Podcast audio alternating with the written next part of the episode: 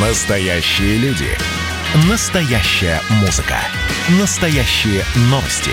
Радио «Комсомольская правда». Радио про настоящее.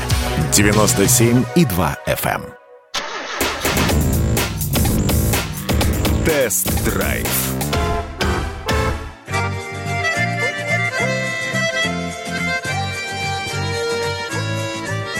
Здравствуйте, с вами Кирилл Бревдо. Сложно не вспомнить о песне про Вологду в исполнении песнеров, когда речь заходит о новом флагмане марки Hyundai под названием Palisade. Вообще-то название этой машины правильно было бы произносить Palisade, но вы же понимаете, в России этот полноразмерный кроссовер на английский манер никто величать не будет. А раз Palisade, то как быть без Вологды? Вот туда я и отправился, чтобы познать новинку российскими дорогами. Тест-драйв растянулся на 1200 километров со стартом из Петербурга, ночевками в Вытегре и Вологде и финишем в Москве. Ну, то есть времени на изучение машины было предостаточно. Сразу скажу, что пятиметровый гигант прекрасно приспособлен для дальних странствий. Он реально здоровенный внутри, а это значит, что здесь с комфортом сможет разместиться вся семья в сборе.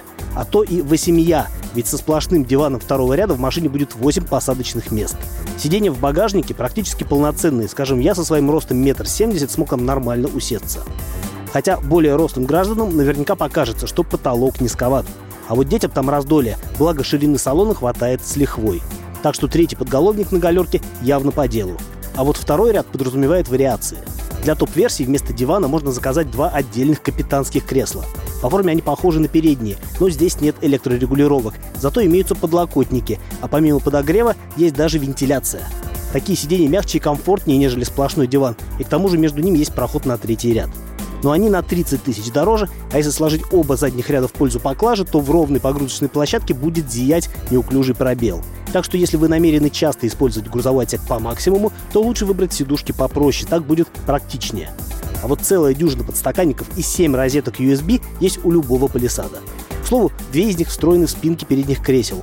Гаджетозависимые пассажиры второго ряда такое решение точно оценят. Дай свой гаджет, дай сюда свой гаджет Он о многом мне сейчас расскажет Материалы отделки салона производят приятное впечатление, но в целом остается легкое ощущение недопремиума.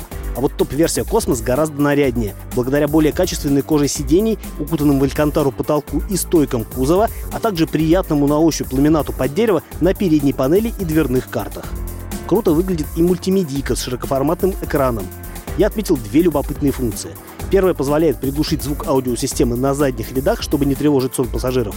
А вторая функция призвана создать особую атмосферу в салоне, когда вместо музыки включаются аудиозаставки, вроде потрескивания дров в камине или шума леса. Рабочее место водителя обустроено отлично. Обзорность без нареканий, приборы информативны, а в дорогих комплектациях есть даже проекционный дисплей. Сомнительным с точки зрения эргономики решением я бы назвал кнопочный селектор автомата, но к нему нетрудно привыкнуть. Маневрировать в стесненных условиях комфортно. Внушительные габариты машины считываются легко, и к тому же очень помогают камеры кругового обзора. Жаль только, что они быстро загрязняются.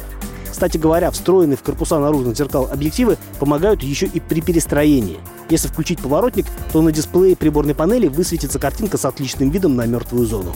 Палисад очень приятен в управлении. Я покатался и на бензиновой, и на дизельной версии.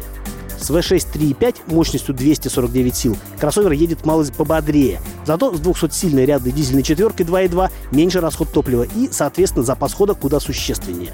На свежезаправленной машине бортовой компьютер предвестил почти 800 километров пути без заезда на АЗС.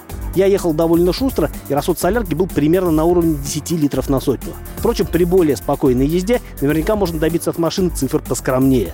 В общем, я бы выбрал дизельный палисад, ведь он не только экономичнее, но и дешевле на 50 тысяч. Да и налог на него чуть меньше. Из прочих плюсов корейского кроссовера я бы отметил приличную плавность хода и, само собой, вместительный багажник. Цена 3 миллиона 200 тысяч за базовую версию и 3,5 за оптимальную кажется весьма умеренной, если говорить о крупном полноприводном кроссовере с таким набором достоинств. Посему не удивлюсь, если на первых порах Палисад станет дефицитом. С вами был Кирилл Бревдо, радио «Комсомольская правда». Рулите с удовольствием. Тест-драйв